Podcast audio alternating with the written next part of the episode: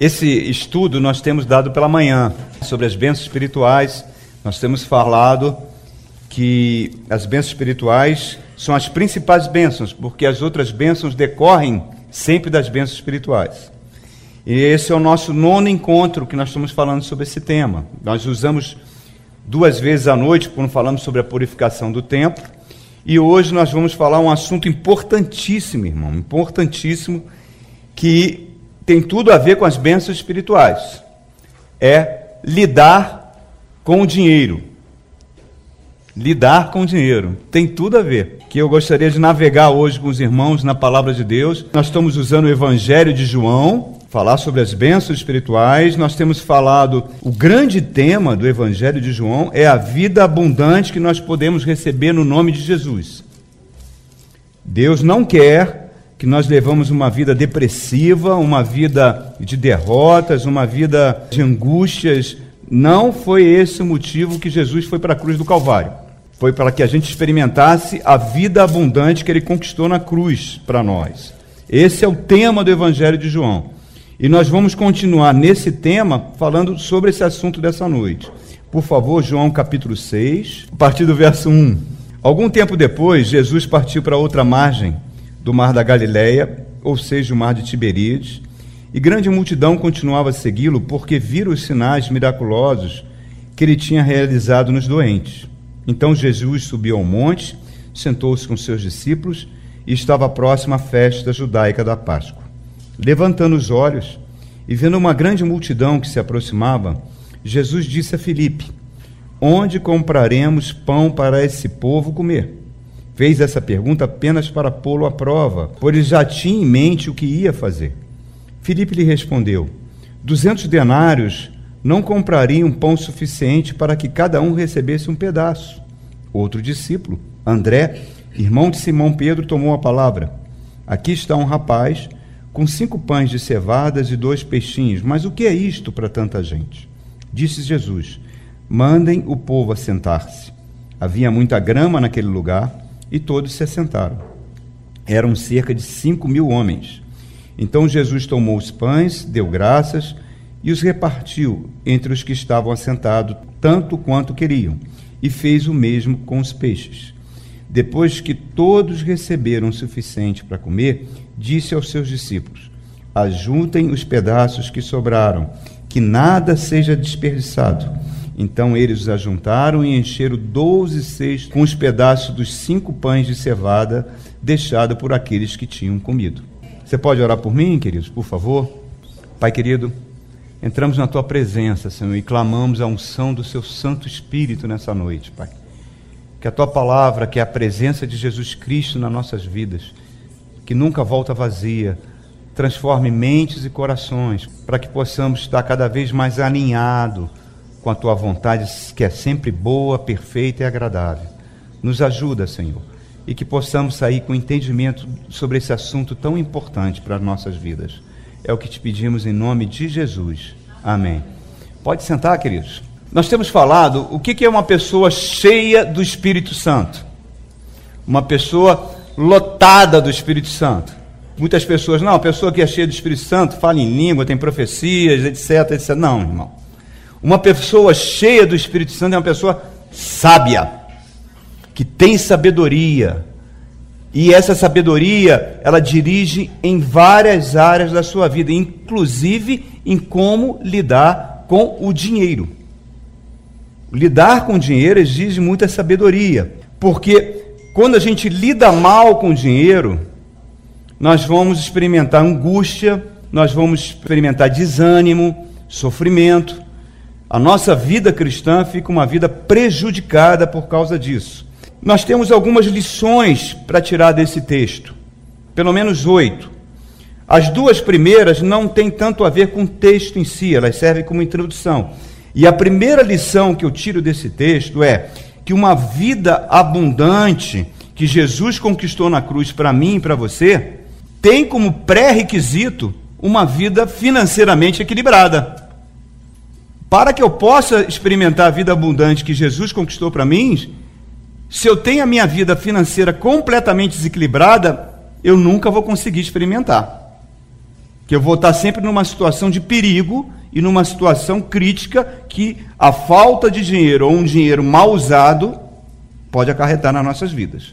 Então, essa é a primeira lição. E esse assunto é tão importante que Jesus proferiu 38 parábolas. Das 38 parábolas que Jesus proferiu, 16 ele fala sobre dinheiro. Olha como é importante esse assunto para Deus e para nós. E o que a gente observa, o brasileiro em si, ele gosta muito de atalhos para ter dinheiro, para querer ficar rico.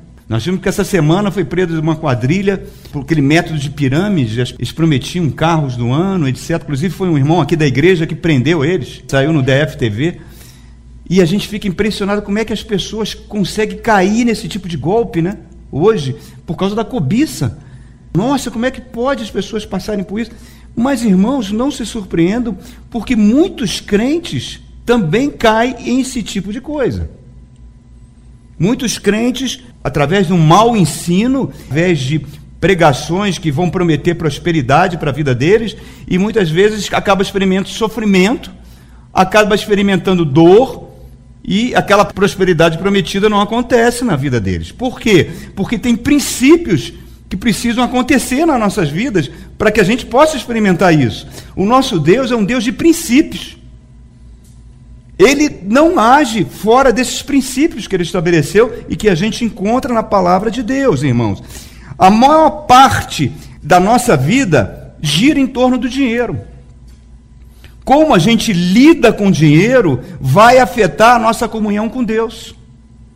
Grande parte da nossa energia, da nossa vida, é como ganhar dinheiro, como gastar dinheiro, como investir dinheiro, como ofertar dinheiro. Em suma, o lugar que o dinheiro vai ocupar na minha vida vai afetar a minha comunhão com Deus. O segredo o apóstolo Paulo dá para mim e para você.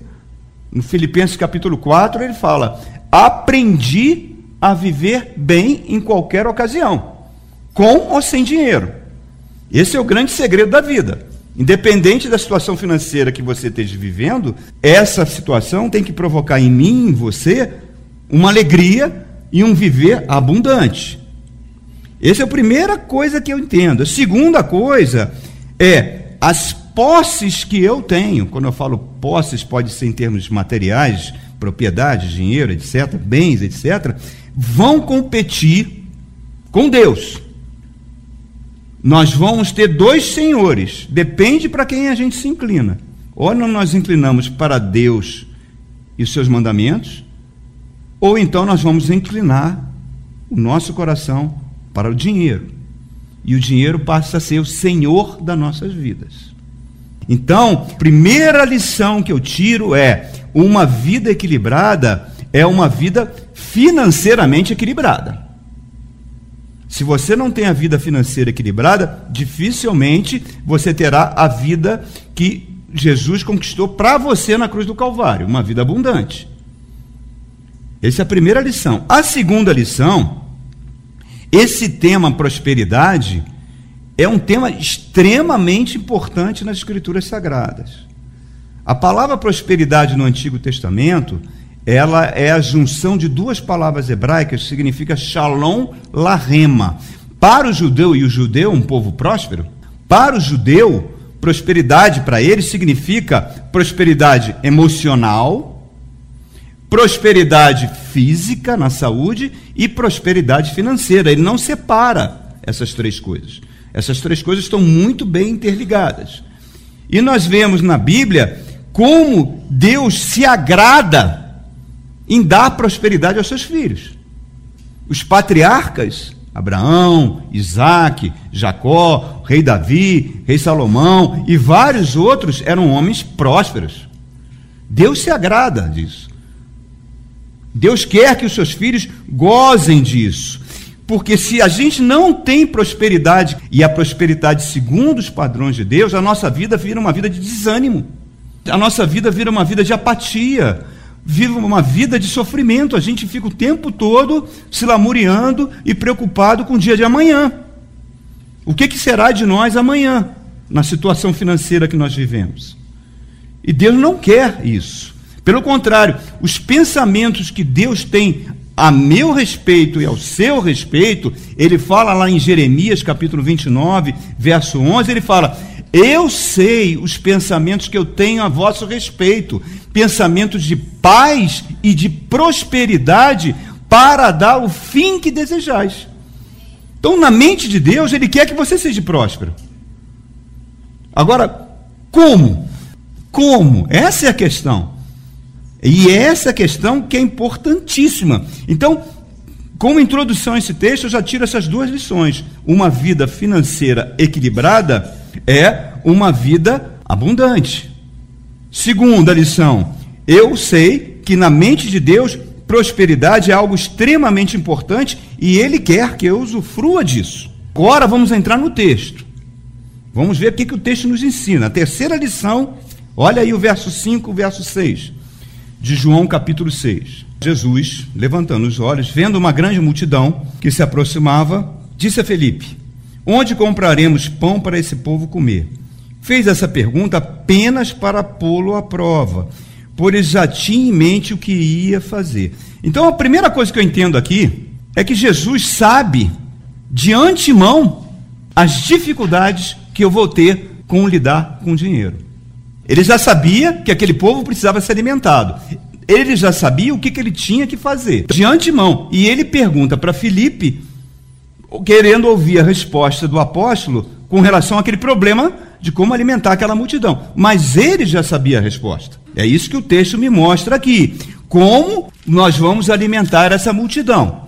E essa pergunta Jesus está fazendo para mim e para você hoje. Jesus está perguntando para mim e para você como você vai suprir as suas necessidades. Como você vai gerenciar o seu dinheiro? Como será o futuro de vocês com a vida financeira que você está levando hoje? São perguntas semelhantes, concordam comigo? Outra pergunta: por que, que o seu salário não está conseguindo cobrir as despesas que você faz? Como iremos alimentar essa multidão? Não são semelhantes essas perguntas? Você não pode trazer para a sua realidade? Agora repare o seguinte: nós vivemos no Brasil. Quem manda no Brasil é uma entidade chamada mercado financeiro. Ela depõe o presidente que quer. Ela coloca o político que quer, independente se ele for corrupto ou não, ela que coloca eles lá para fazer leis que de alguma forma privilegiem esse sistema financeiro que nós temos hoje. Nós desconhecemos como essas leis estão acontecendo. Eu tenho certeza que poucos aqui conhecem. Esse ano eu fiz um financiamento do meu imóvel. Quando eu fui assinar o contrato de financiamento, eu fiquei horrorizado do que ia acontecer comigo se eu atrasar uma ou duas prestações. Várias leis que foram criadas há cinco anos atrás por Paulo Otávio, por Luiz Estevão, e que a gente não sabe, irmãos. Nós estamos completamente desamparados nesse país. Nós estamos na mão de um sistema que, se isso acontecer conosco, isso vai causar muitos problemas. Nós desconhecemos isso fora de ser um cidadão desamparado perante essa entidade chamada sistema financeiro, trazendo para o campo espiritual, que Paulo fala dos dominadores desse mundo tenebroso, esse mundo tem um príncipe chamado Satanás. E esse sistema financeiro atende aos propósitos dele. Esse ano de 2017, nós estamos em setembro. Nunca houve na história da humanidade tamanha concentração de riqueza na mão de pouquíssimas pessoas. Tem uma pessoa que é, o dinheiro que ele tem é mais do que PIB de todos os países da África juntos. Na mão de uma pessoa, irmãos. Nesse ano de 2017, nunca a fome no mundo aumentou nos níveis que nós estamos vivendo hoje. Nunca teve tanto trabalho escravo, trabalho escravo, como acontece hoje no mundo. Além disso, cada dia a gente fica perplexo de um presidente falando as loucuras, dizendo que guerras atômicas podem acontecer. E quanto mais guerra tem, mais aquele país enriquece, porque todo o PIB dele é pautado na indústria militar. Então nós vivemos num mundo louco, irmãos. E Jesus pergunta para a gente: como nós vamos alimentar essa multidão? Ele está fazendo essa pergunta aqui para mim e para você. Agora observe aonde era o cenário que isso estava se dando. Não precisa abrir, mas se você abrir essa mesma passagem lá no capítulo 9 de Lucas, Lucas diz ali que ali era um lugar deserto. Era um lugar que não tinha nenhum comércio. Então, como comprar pão num lugar desse? E segundo, ali diz que além de ser um lugar ermo, né, não tem como comprar pão, não tem como abastecer, aquela multidão toda, o que, que Felipe vê? Não tem saída. Como é que nós vamos alimentar uma multidão dessa num lugar ermo que não tem nem lugar para comprar pão? E assim é o cenário da vida de muitos cristãos. A vida financeira dele, ele hoje vê, não tem saída. Eu estou gastando muito mais do que eu ganho. As minhas despesas são muito maiores do que a minha receita. Mas o interessante, e é isso que é um grande conforto para mim e para você, que Jesus experimentou Felipe com essa pergunta, mas Jesus já sabia o que ia fazer. Não é verdade? O texto não diz isso? Ele já sabia. Então Jesus sabe o que vai fazer nas nossas vidas, irmão. Isso é um grande consolo e um grande conforto. Nós não podemos fazer todas as besteiras do mundo. Ele vai interferir, porque ele nos ama. Por detrás de uma grande disciplina, às vezes. Saber que ele vai nos socorrer, independente do que está acontecendo conosco. Então, muito bem. Então, essas são as três lições iniciais. A quarta lição que eu tiro desse texto, voltando aqui no verso 6 a 9, ele fez essa pergunta apenas para pô-lo à prova, pois já tinha em mente o que ia fazer. Filipe lhe respondeu: duzentos denários não comprariam pão suficiente para que cada um recebesse um pedaço. Outro discípulo, André, irmão de Simão Pedro, tomou a palavra. Aqui está um rapaz com apenas cinco pães e dois peixinhos. Mas o que é isto para tanta gente? Qual é a quarta lição que eu entendo aqui, irmãos? Todas as dificuldades financeiras que eu e você passamos, todas elas advêm de uma cegueira espiritual para definir o que é prioritário nas nossas vidas. Repare o seguinte: eles estão vendo uma multidão ali, eles estão vendo uma, uma multidão, não tem lugar para comprar pão, eu tenho apenas cinco, cinco pãezinhos e três peixinhos, não vai ter condição de alimentar essa multidão que era de cinco mil homens. Ele só conta os homens, fora as mulheres e as crianças. Só que eles esqueciam que Jesus estava ali. E eles tinham sido testemunhas do que Jesus tinha feito. Jesus tinha transformado água em vinho, Jesus tinha feito já vários milagres. Então, mesmo que a presença de Jesus estivesse ali, Felipe e André olhavam aquela situação com os olhos da sua mente, com os olhos da carne. Ele falou: não tem jeito. Olha como é sutil isso. Repare o seguinte: não havia lugar para comprar, não tinham recursos para comprar, que ele fala, precisamos de no mínimo 200 denários, não é? O denário era o salário de um trabalhador de um dia, eles não tinham esse dinheiro, e só tinham poucos pães e poucos. Além disso, os recursos que eles tinham eram insuficientes. Três coisas: não tem como expandir, não tenho como comprar e o que eu tenho é insuficiente. Isso não parece a vida financeira de muitos crentes, irmãos? Ah, parece. Parece o cenário na vida de muitos cristãos. Pessoas que buscam a Jesus Cristo, pessoas que amam a Jesus, que sabe que Jesus é o Filho de Deus, mas que elas consideram que os seus recursos são insuficientes para o padrão de vida que elas levam. Por quê? Porque gasta mais do que ganha. Essa é a questão. Por que, que o Brasil agora teve que rever o seu déficit orçamentário para 150 bilhões? Porque gasta mais do que arrecada. Por que, que o Rio de Janeiro está falido? Porque gasta muito mais do que arrecada. E por que, que a vida de muito crente está numa situação financeira completamente, completamente desequilibrada? Porque ela gasta mais do que ganha. Esse negócio de gastar dinheiro pode virar um vício, irmãos. Porque dá prazer. Porque dá prazer. O mesmo prazer que a cocaína dá. Libera as mesmas substâncias no cérebro. A dopina, que é liberada pela sensação de prazer, quando você bebe, toma uma droga, ou quando você gasta no shopping, libera a mesma substância. E isso pode virar um vício. Observe o seguinte: Eu conheci uma irmã há muitos anos atrás, quando eu fiz o Casados para Sempre, há muitos anos. Ela trabalhava no Senado Federal. Ela tinha um salário altíssimo. E ela falava para a gente que ela não conseguia viver com aquele salário, mas que ela sentia muita tristeza. E, quando, e tem hora que ela sentia angústia. E que ela curava essa angústia, essa tristeza, indo ao shopping. E pelo menos três sacolas. Tinha que sair no mínimo três sacolas. E essas sacolas iam amontoando na casa dela e ela nem tirava o que estava dentro da sacola. Ela esquecia que vestido ela tinha comprado, que sapato ela tinha comprado. Ela queria comprar. Porque quando comprava, ela de alguma forma a autoestima dela subia.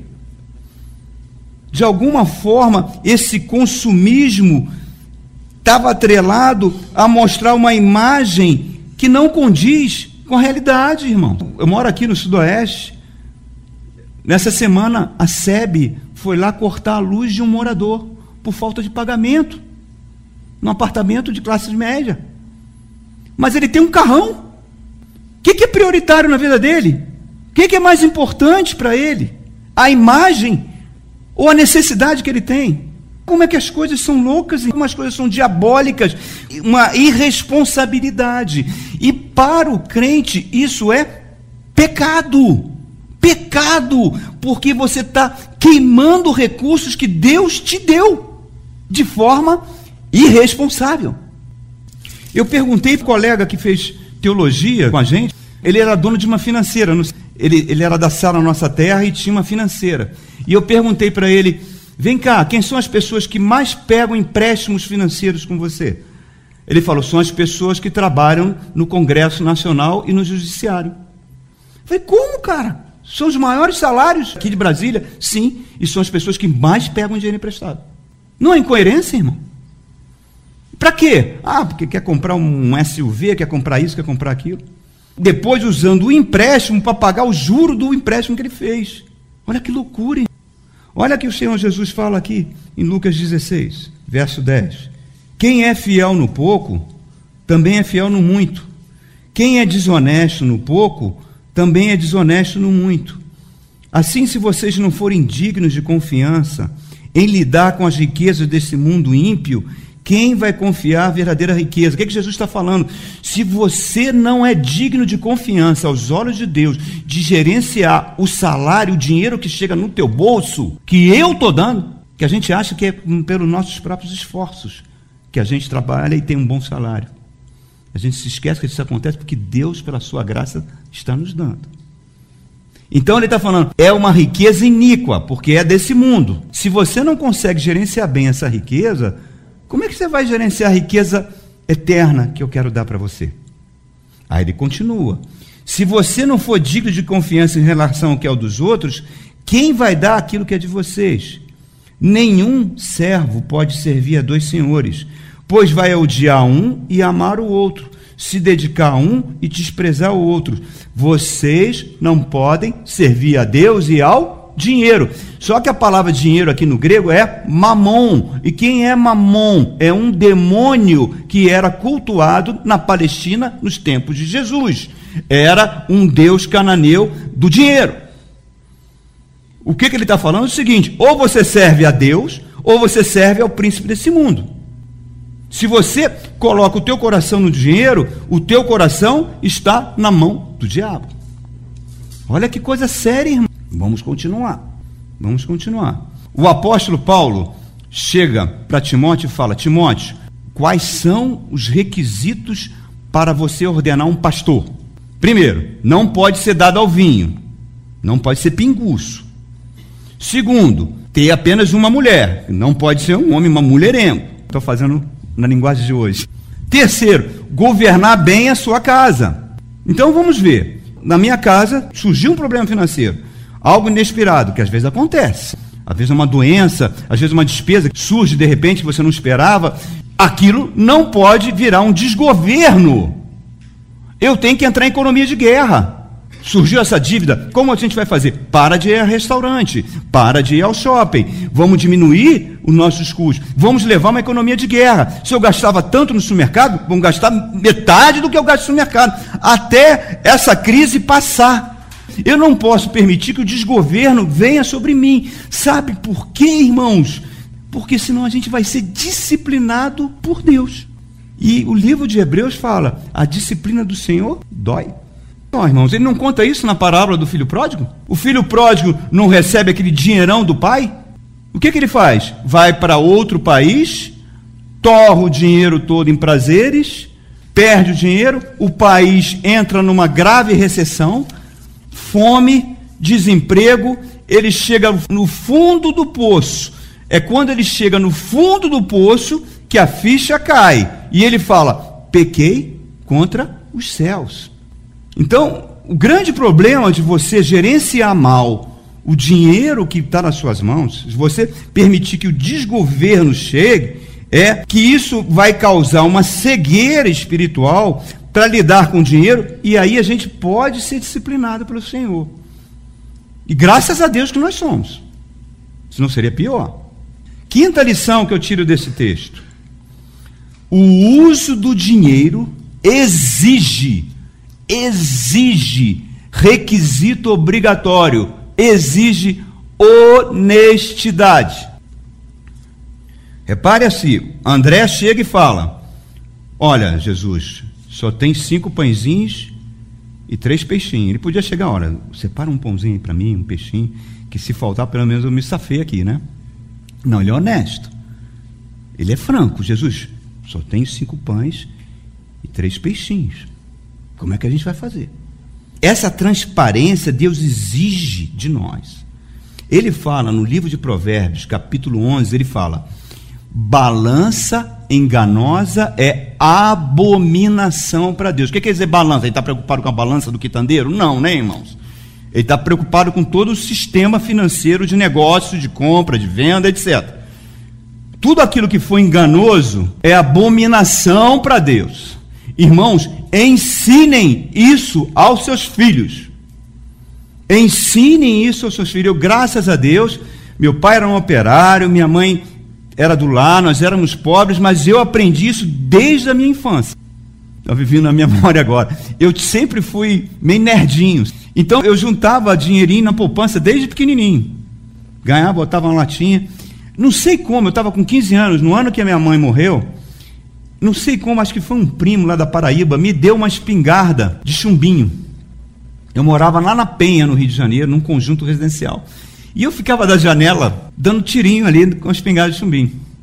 E nesse lance, passou uma menina e eu, sem querer, acertei o pé da garota. Tum! Ela botou a mão no pé, olhou para cima e eu me escondi. Aí eu fui falar com minha mãe. Eu falei, mãe, eu acho que eu acertei o pé da Marilda. Ela olhou para mim, sim, e aí? O que, que, você vai fazer?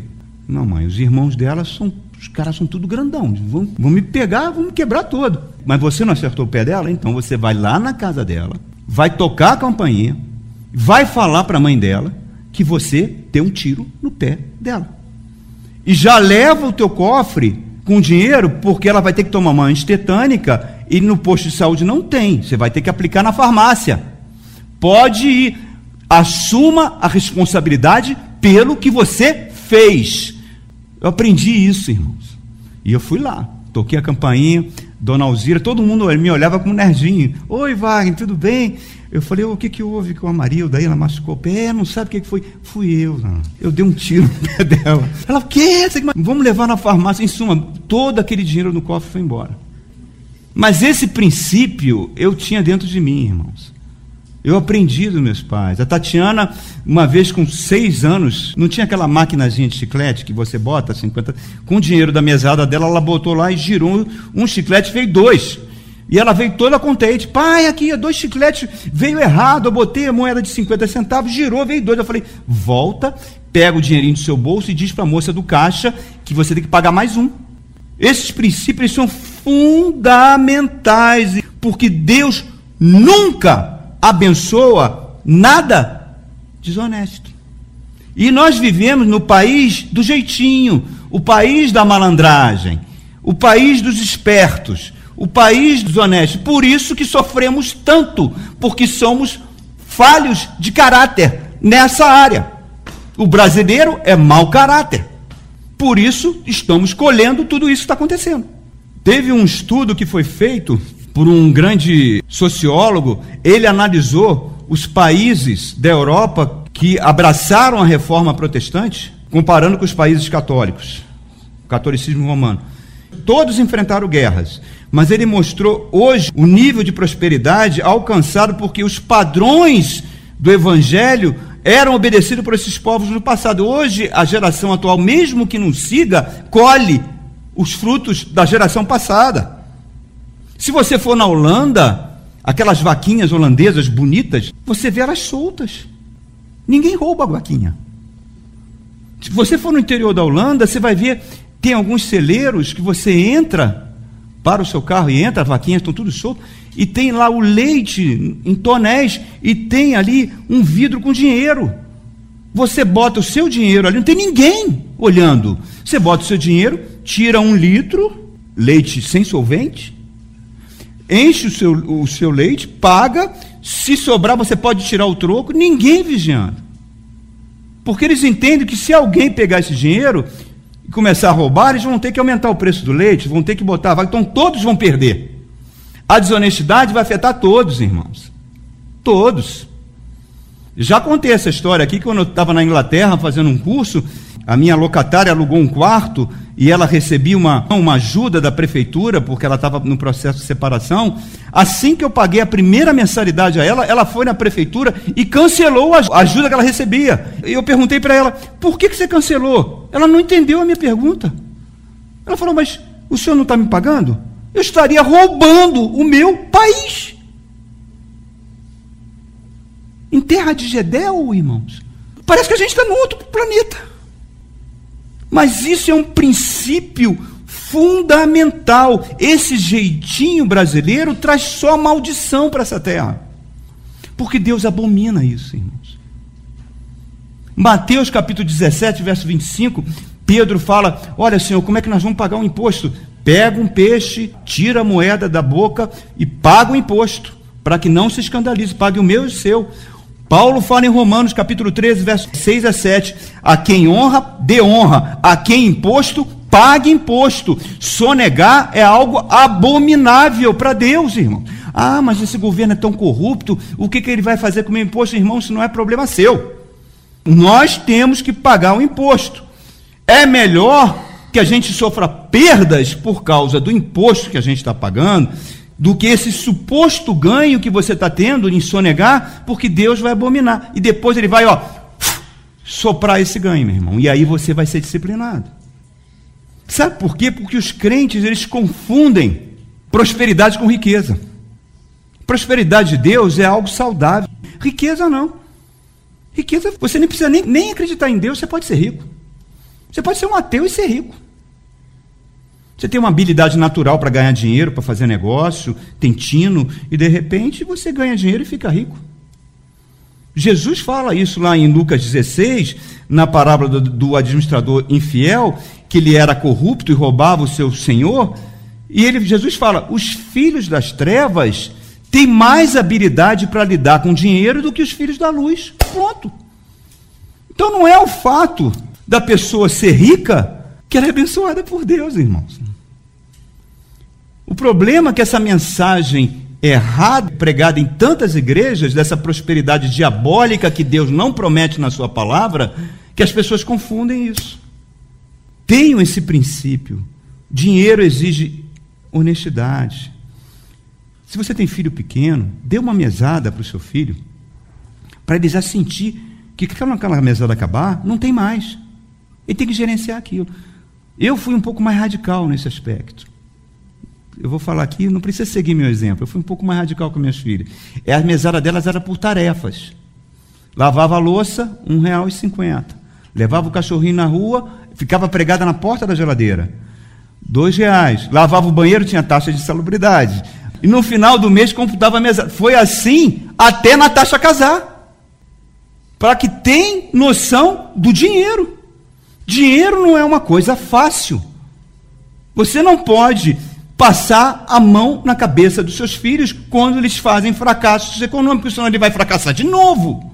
De novo. E você vai ficar toda hora se endividando, se endividando para cobrir os erros dos seus filhos? Deus não é assim com a gente. Nós somos seres responsáveis, irmãos.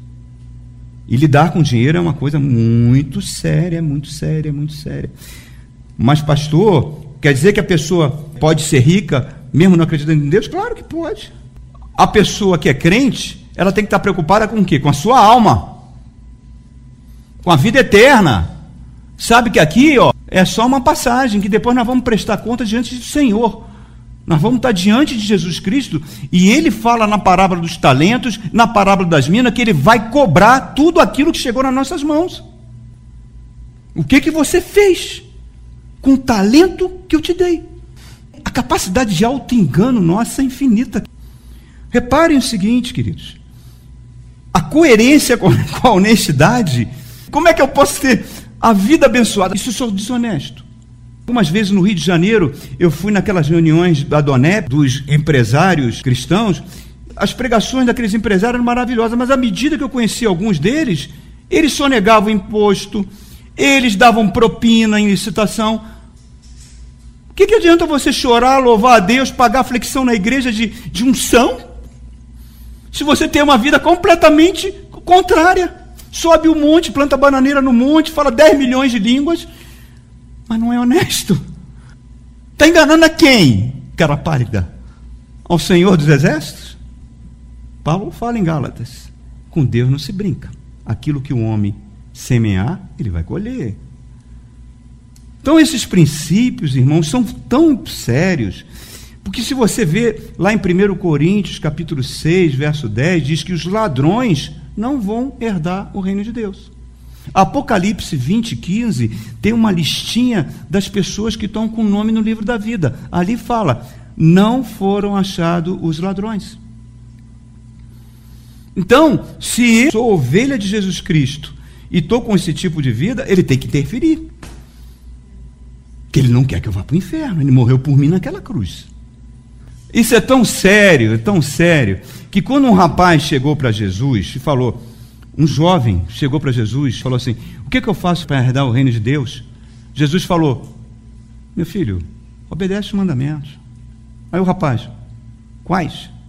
Ora, honra seus pais, não cometa adultério, não roube. Aí o rapaz olhou para Jesus: Mas Senhor, Jesus, eu faço isso desde criancinha. Diz que Jesus olhou para aquele rapaz com amor, com amor com aquele olhão de fogo dele, entrou lá dentro do ser dele e viu: Hum, vamos ver aqui então o que está errado na tua vida. E viu: Ah, pega o que você tem e dá aos pobres e me segue. Diz que o rapaz saiu triste. E Jesus falou: Quão difícil é um rico entrar no reino de Deus. É mais fácil um camelo entrar no buraco de uma agulha. Pega uma agulhinha tua, tenta enfiar um camelo ali dentro. Jesus diz que é mais fácil você fazer isso do que uma pessoa que ama o dinheiro, porque quem ama o dinheiro, ou duas coisas sobram para ele: ou ele vai se tornar uma pessoa avarenta, ou gastadora demais. Então, ele diz que é muito difícil entrar no reino dos céus. Agora, é interessante que nesse mesmo evangelho de Lucas, ele encontra Zaqueu. Zaqueu era ladrão. Zaqueu estaria na Lava Jato hoje.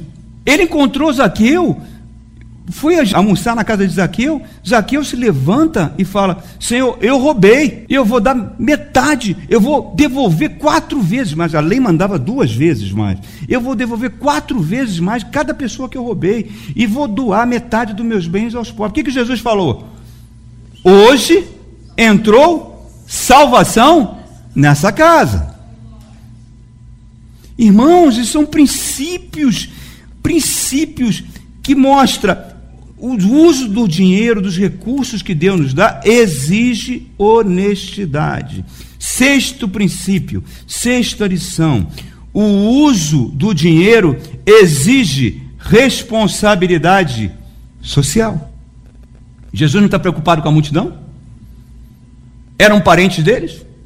Não, estavam ali mais de 10 mil pessoas, mas Jesus está preocupado em alimentar aquela multidão. Então, observe o seguinte que eu vou falar aqui, irmãos.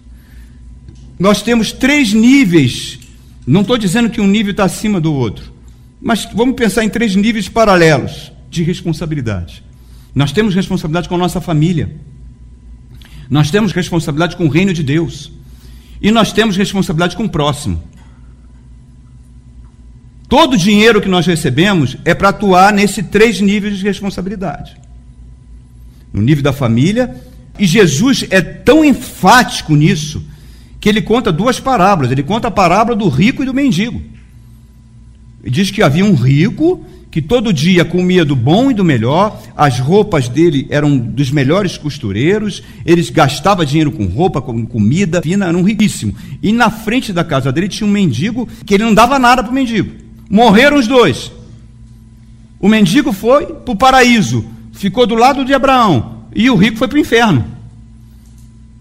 E o rico olha para Abraão, fala: Abraão, fogo aqui está terrível. O que, que Abraão fala para ele? Meu filho, enquanto você esteve na terra, tu tinha grana para caramba. Tu tinha de tudo do bom e do melhor. Você já teve a sua compensação. E Lázaro não teve nada. Olha que coisa terrível. Quem contou isso?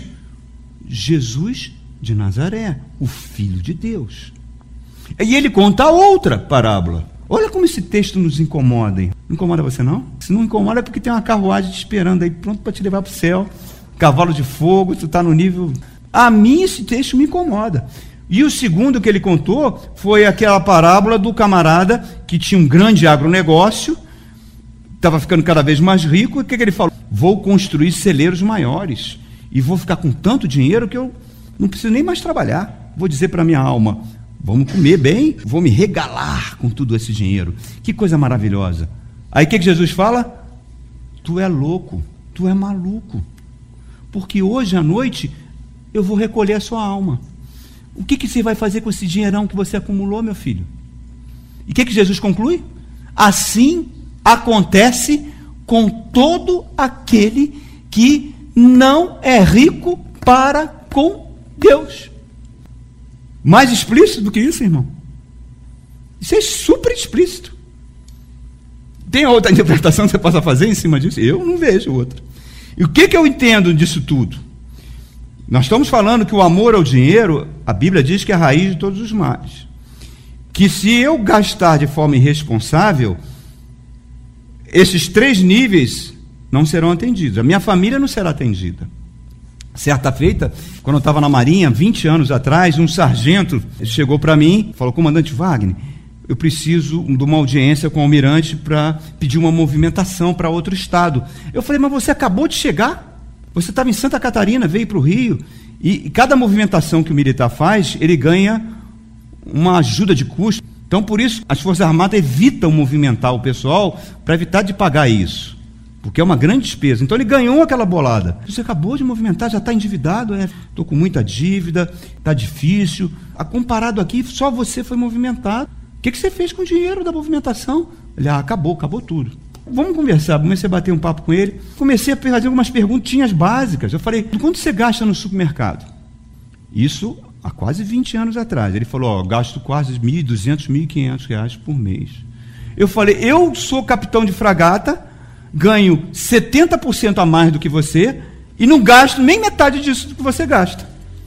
Quantos filhos você tem? Tem dois adolescentes. Eu falei: eu também. O que, que você gasta? Não, eu posso ficar sem meu filé mignon, eu não posso ficar sem meu iogurte. Meu amigo, você tem que entrar em economia de guerra, porque você está vivendo um padrão que você não tem. Não adianta, vão te movimentar até para a lua. Você vai continuar gastando. Porque o problema está em você, na falta de disciplina que você tem. Então, isso afeta toda a nossa família. Para o reino de Deus, o reino de Deus é sustentado pelos dízimos e ofertas. Jesus Cristo se você ler em Lucas capítulo 8, logo no início do capítulo 8, diz que Jesus Cristo e seus apóstolos eram sustentados pelas mulheres que foram abençoadas pelo ministério dele. Em suma, o Rei dos Reis, o Senhor dos Senhores, o Deus encarnado, para pregar o Evangelho, era sustentado por aquelas mulheres. Olha que coisa interessante isso, irmãos. E quando você dá para o reino, tem que ser com alegria.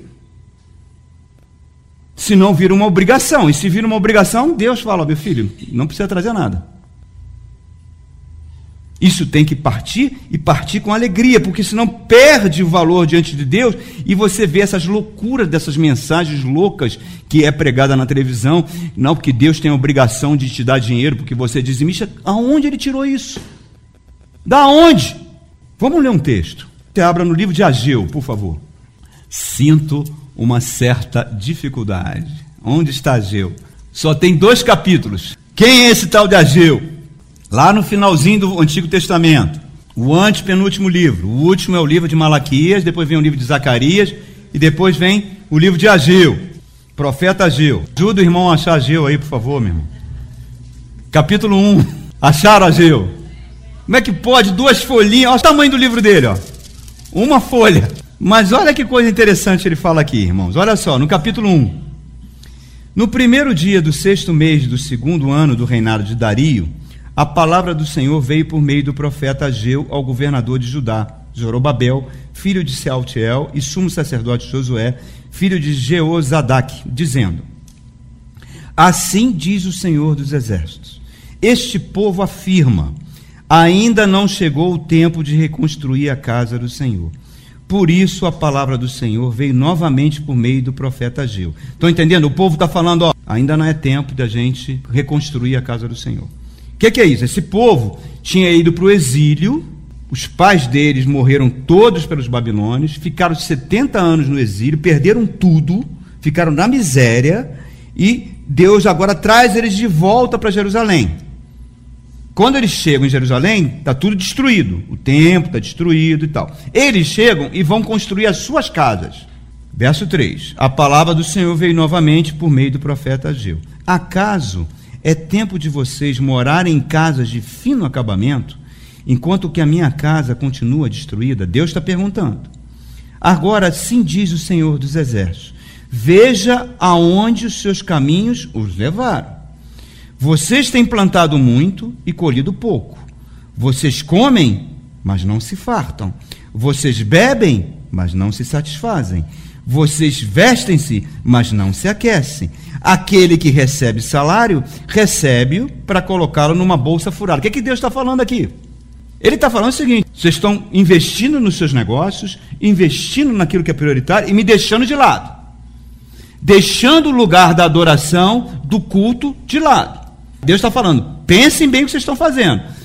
Todo o dinheiro que vocês gastem em comida, vocês continuam com fome.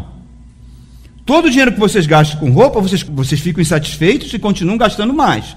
E o salário que vocês recebem não dá. Gente, parece que ele está falando hoje com a gente. Mas continua. Assim diz o Senhor dos Exércitos, verso 7. Vejam onde os levar. Aí Deus vai dar uma solução. Ó. Subam um monte para trazer madeira. Construa o templo para que eu me alegre e nele seja glorificado, diz o Senhor. Vocês esperavam muito, mas eis que veio pouco. E o que vocês trouxeram para casa, eu dissipei com um sopro. E por que, que eu fiz isso? Pergunta o Senhor dos Exércitos. Por causa do meu templo, que ainda está destruído, enquanto cada um de vocês se ocupa com a sua própria casa. Por isso, por causa de vocês, o céu reteve o orvalho e a terra deixou de dar o fruto. Nos campos e nos montes provoquei uma seca que atingiu o trigo, vinho, azeite e tudo mais que a terra produz, e também os homens e os gados. O trabalho da mão de vocês foi prejudicado. Olha quem está falando.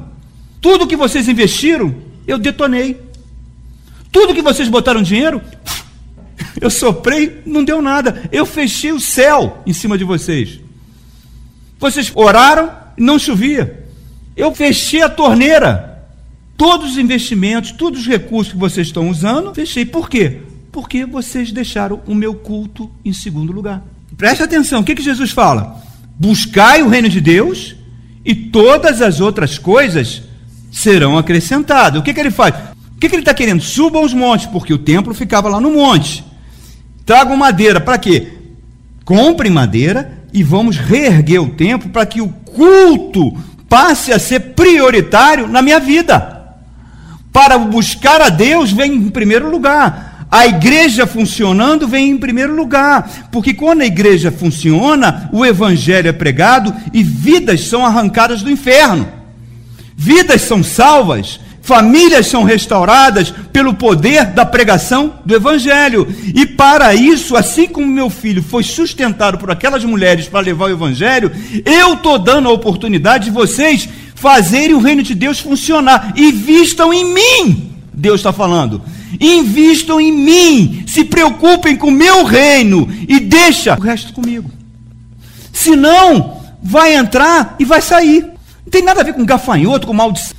Isso é muito mais do que diz minha oferta. Isso é você vir na casa do Senhor, ajuda financeiramente, claro, senão você não teria isso aqui.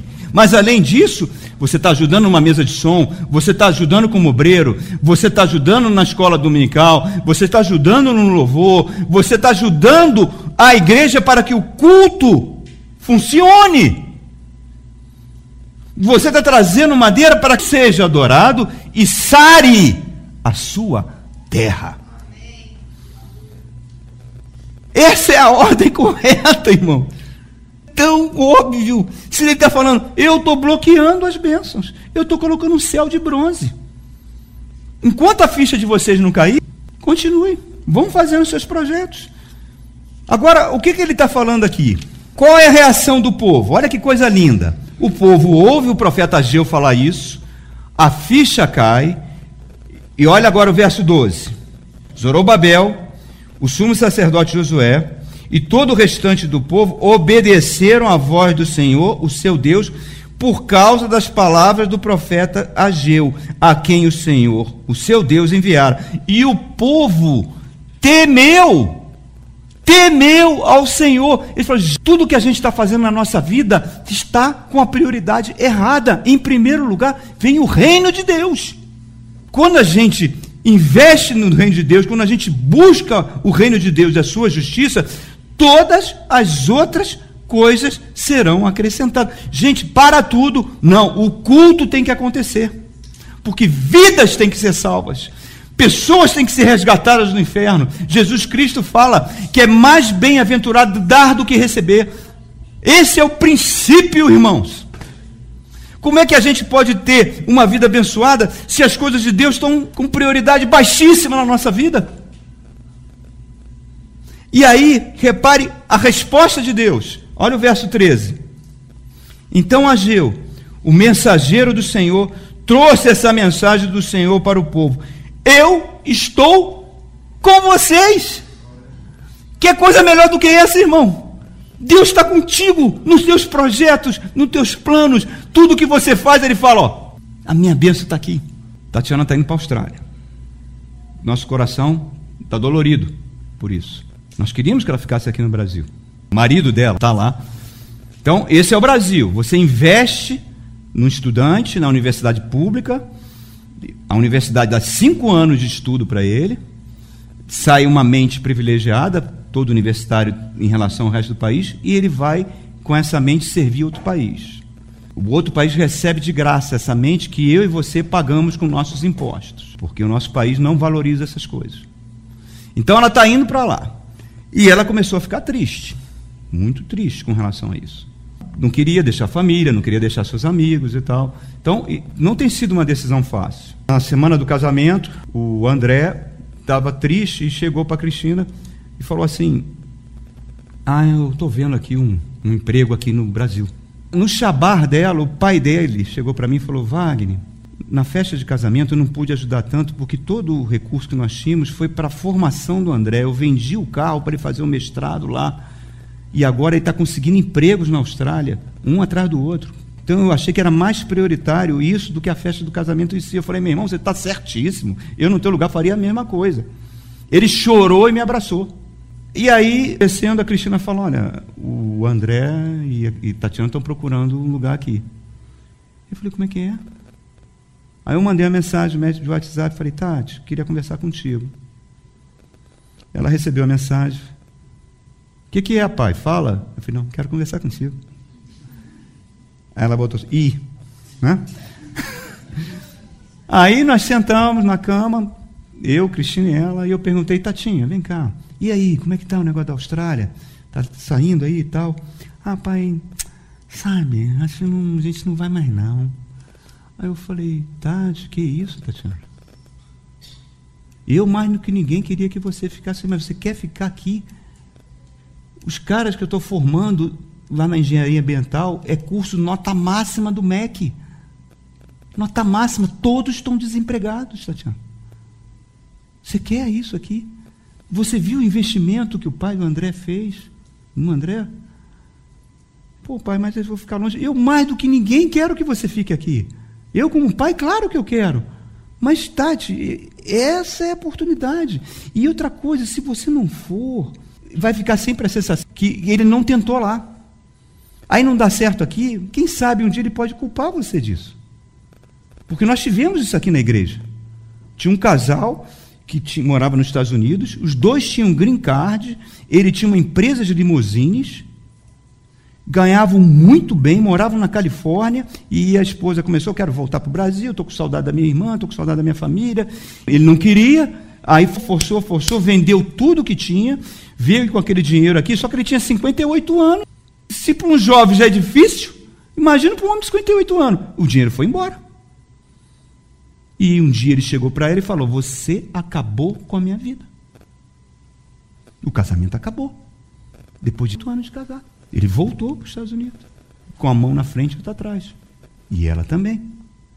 Estão separados. Você quer isso? Aí ela falou, pai, mas esse argumento eu quero que você entenda. O argumento é, mas se Deus não quer? Porque esse argumento é um argumento muito forte, né? E se Deus não quer que eu vá? Aí eu, com muito amor, falei: Olha, filha, você quando conseguiu aquele emprego na Odebrecht, era uma vaga para 300 candidatos. Só tinha uma vaga, você conseguiu. Colegas da sua turma tentaram, não tentaram? Tentaram. Tinha colegas ali que eram mais inteligentes que você e mais preparados que você, não era? Era, tinha. Você foi mandada embora, como todo mundo foi embora da Odebrecht quando começou a surgir essas crises. Você ficou menos de um mês desempregada e, rapidamente você foi trabalhar no GDF. Agora você trabalha no INCOR, ganhando um salário que você ganhava mais do que o Odebrecht. Quantos candidatos tinham lá? Ah, tinham vários candidatos, uma vaga, você conseguiu. Você era mais inteligente? Ela não. O André está na Austrália, enquanto que o paquistanês, chinês, é, indiano estão varrendo rua na Austrália, ele, com um imigrante, está fazendo levantamento arqueológico, está pintando um emprego atrás do outro, um atrás do outro, ele está recusando emprego. Você não acha que tem algo estranho nisso tudo? Você acha que é pelos belos olhos azuis de vocês? Ou a mão de Deus não está sobre vocês? Você tem dúvida que Deus não está abrindo essas portas para vocês? Você não tem dúvida que existe uma bênção sobre a nossa família? Que reflete nos filhos, vai refletir nos netos, que isso é promessa de Deus? Que não é por nossos méritos, é coisas milagrosas que acontecem na nossa vida, única exclusivamente pela graça de Deus. Então, querida, se não der certo, você tentou. Você tem família aqui. Se não der certo, você volta. Porque Deus está mostrando de várias maneiras que Ele está com vocês dois. Essa é a chave que eu estou querendo dizer para vocês, irmãos. Esses princípios fazem que Deus diga: Eu faço diferença entre aquele que me serve e aquele que não me serve. Abra Ageu, capítulo 2, olha o que, que ele está falando no verso 8. Tanto a prata quanto o ouro me pertence, declara o Senhor dos Exércitos. Então estão entendendo? Todo o ouro, toda a prata é de Deus.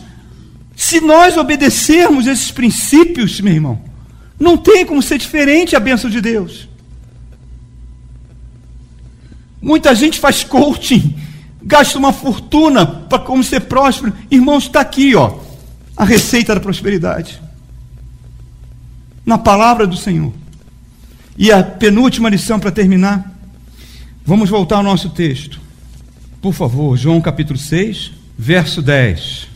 O que, que Jesus está falando no verso 10, querido? Olha só. Disse Jesus: Mandem o povo assentar-se. Havia muita grama naquele lugar. Todos se assentaram. Eram cerca de 5 mil homens. Se você vê em Lucas, Lucas diz que foram distribuídos em grupo de 50 pessoas. O que, que isso está mostrando para mim e para você? Jesus já multiplicou os pães, vai distribuir. Ele distribui de qualquer maneira? Ele manda falar, gente, vem aqui, ó, tem pão, tem peixe, gente. Ele faz isso? O que, que ele manda fazer? Ordem. Ordem. Não tem como você receber bênçãos financeiras se a sua vida está uma desordem. Ordem é fundamental, é o preparo do terreno para que Deus nos abençoe, irmãos. Eu sempre fui dizimista e ofertante desde o primeiro dia da minha conversão. Sempre, sempre, continuo sendo, e vou até o último dia. Nos primeiros cinco anos da nossa conversão, o dinheiro não dava. Eu vivia usando o limite do cheque especial. Vivia entrando no cartão de crédito. Já contei isso aqui, irmão, mas eu vou contar de novo. E aí, naquela noite, eu estava conversando com Cristina, a gente estava deitado na cama. Eu falei, Cristina, como é que pode? Nós somos dizimista, ofertante, a gente vive no vermelho, o dinheiro não dá para nada, é um cano que quebra aqui, não sei o quê, e sempre o dinheiro não cobre nada. E eu fui dormir e olhei para o teto não estava acontecendo isso. Parecia que os versículos apareciam na parede do teto. E veio um dizendo assim: Você está sendo fiador de si próprio. Eu, como fiador? A Bíblia não permite que eu seja fiador. Eu comecei a falar com Deus. Eu falava em voz alta, Cristina dormindo, eu falando: Senhor, eu não sou fiador. Como é que eu posso ser fiador de mim mesmo? E quando eu perguntava, eu recebia a resposta aqui dentro. É algo que eu não sei explicar. Parecia o meu pensamento, mas não era. Você está sendo fiador de si próprio, você está usando um dinheiro que não é seu. Eu falei, que dinheiro que não é meu? Você está usando o dinheiro do cartão de crédito, que não é seu, e está usando o dinheiro do cheque especial, que não é seu. Todo mês você está entrando nesse dinheiro. E por mais que eu tenha te abençoado, abrido portas para você, você não gerencia isso. E o pior, exatamente isso que eu estou falando aqui, irmãos. As palavras vinham dentro de mim. Você está me tentando. Aí eu já estava de joelho no chão, meu irmão, chorando. Eu falei, Senhor, em que, que eu estou tentando? Você está ficando na beira do precipício com as suas dívidas e fala, eu sou dizimista, vou pular daqui, o Senhor vai me segurar. Eu não dormi aquela noite eu levei quatro anos para regularizar todas as besteiras que eu tinha feito financeiramente. Eu tive que viver uma economia de guerra. Falei, Cristina, acabou cinema, acabou restaurante, acabou compra, acabou tudo. Nós vamos ficar com esse dinheiro, vamos pagar as dívidas e vai ser com isso que nós vamos ficar aqui. E Deus foi honrando, honrando, honrando. Fui vendo essa benção acontecer na família toda. Teve um casal querido numa determinada situação. Ele falou: Eu e minha esposa ganhamos 40 mil reais por mês e eu tenho que ser motorista de Uber, porque não dá. Eu falei: Tem algo errado, irmão. Como? Como que 40 mil reais não dá?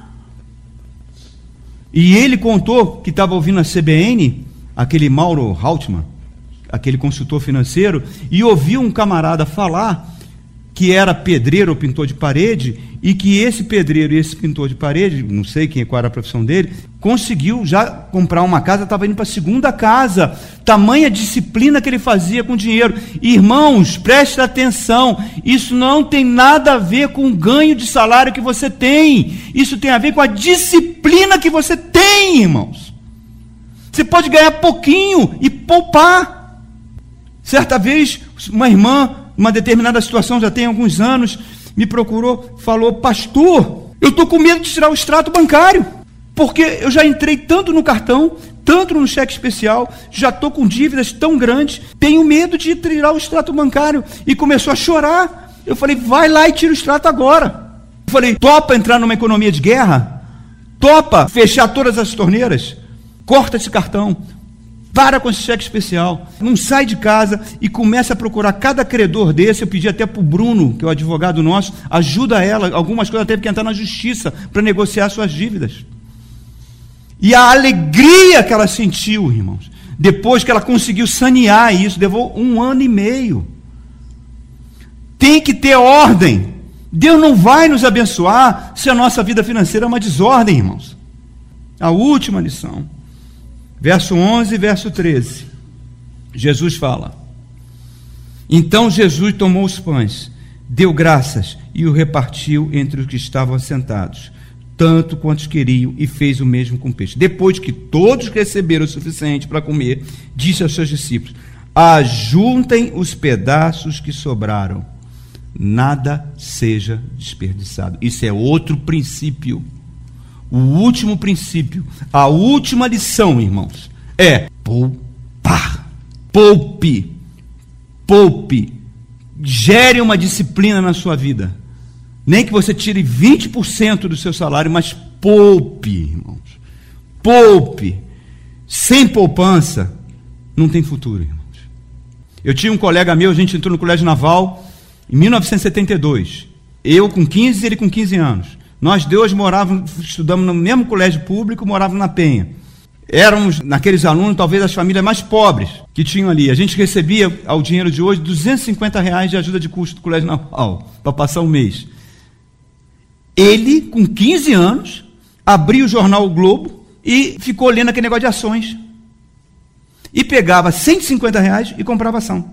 Todo mundo pichava, todo mundo encarnava nele, ele quietinho comprando ação colégio naval, escola naval, mais cinco anos. Eu só fui revê-lo 20 anos depois. Já como capitão de uma guerra, no ano que eu saí da Marinha, nós servimos juntos. Aí eu falei, Cosme, me lembro de você no colégio naval, comprando ação. E até hoje você compra, claro. Mas aquela plano funaro, aquela crise do colo que pegou o dinheiro de todo mundo da poupança, você continuou, claro, comprei ação, porque as ações ficaram baratinhas. E hoje? Hoje o dinheiro, o salário que eu ganho como coronel, capitão de uma guerra da Marinha, é todo para minha esposa gastar no shopping. Eu trabalho por lazer. Tudo que eu vivo, todo o meu patrimônio é tudo em cima de ações. Do que eu rendi, do que eu popei nesses anos todos. Esse é o princípio final. Falei uma hora e cinco aqui, irmãos. Uma pregação é para ter 40 minutos. Mais do que isso, diz que o povo não consegue mais absorver. Eu só espero que você tenha absorvido, querido. Porque eu não sei se você vai ter oportunidade de ouvir isso de novo. Princípios da vida abençoada. Vida equilibrada financeira. Segundo, prosperidade é algo importante para Deus. Terceiro, Jesus sabe as nossas dificuldades. Quarto princípio que nós falamos: uma falta de visão espiritual gera dificuldade financeira, cegueira espiritual. O quinto princípio que nós falamos aqui é o uso do dinheiro exige honestidade. O sexto princípio, o uso do dinheiro exige responsabilidade com o reino de Deus, com a minha família e com o próximo. Jesus mesmo falou: tive fome, tu me deste de comer, tive sede, tu me deste de beber. Sétimo princípio que nós falamos aqui. Sétimo princípio, o uso do dinheiro exige organização. E o oitavo princípio, poupe. Pode fazer o coaching que quiser, meu irmão. Gaste todo o teu dinheiro com qualquer especialista aí. Eu duvido. Se você não botar isso em prática, você será abençoado. A última palavra, que você abra com muito amor, o livro do profeta Jeremias, no capítulo 17. Com muito amor. Mas olha o que, que o Senhor está falando para você. No verso 10. Eu sou o Senhor, que sonda o coração e examina a mente, para recompensar a cada um de acordo com a sua conduta, de acordo com as suas obras. O homem que obtém riquezas por meios injustos é como uma perdiz que choca ovos que não pôs. Quando a metade da sua vida tiver passado, elas o abandonarão e no final ele se revelará um tolo. Agora, queridos, ele falou isso, mas se você subir um pouquinho no capítulo, lá para cima, olha o verso 7. Mas bendito é o homem cuja confiança está no Senhor, cuja confiança nele está. Ele será como uma árvore plantada junto às águas, que estende as suas raízes para o ribeiro. Ele não vai temer quando chegar o calor, porque as suas folhas estarão sempre verdes. Não ficará ansioso no ano da seca, porque não vai deixar de dar fruto. Pode vir a economia que for, irmãos.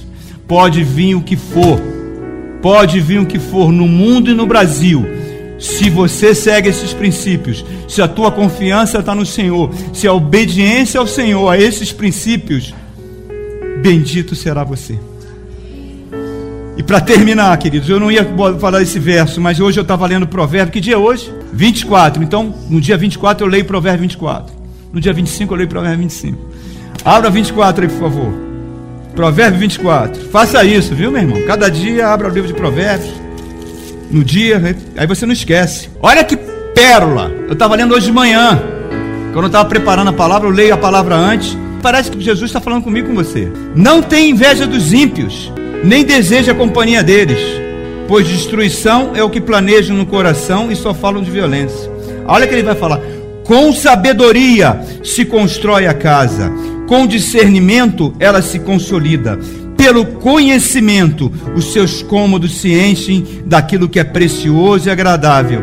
O homem sábio é poderoso e quem tem conhecimento aumenta a sua força. Invista na palavra, irmão. Invista no reino de Deus. Faça o que for necessário para que o reino de Deus funcione e aguarde no Senhor, porque ele fala: "Meu é o ouro, minha prata". Não existe negócio com Deus, não tem esse negócio de botar Deus na parede, não tem nada disso. Isso tudo é mentira.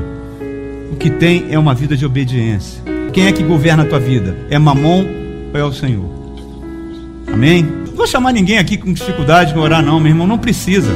Se você pegou essa palavra, botou no seu coração, sair daqui e começar a aplicar esses princípios, vou no cartório contigo, assino uma declaração, você será abençoado. Pode me cobrar mas eu tenho certeza que ela vai se cumprir na sua vida. Amém?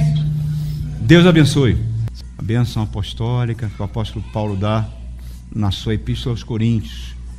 Que a graça do nosso Senhor Jesus Cristo, que o amor de Deus Pai, que a presença e a consolação do Espírito Santo estejam sobre todos nós. Uma semana maravilhosa, querido. Vá em paz. Deus te abençoe.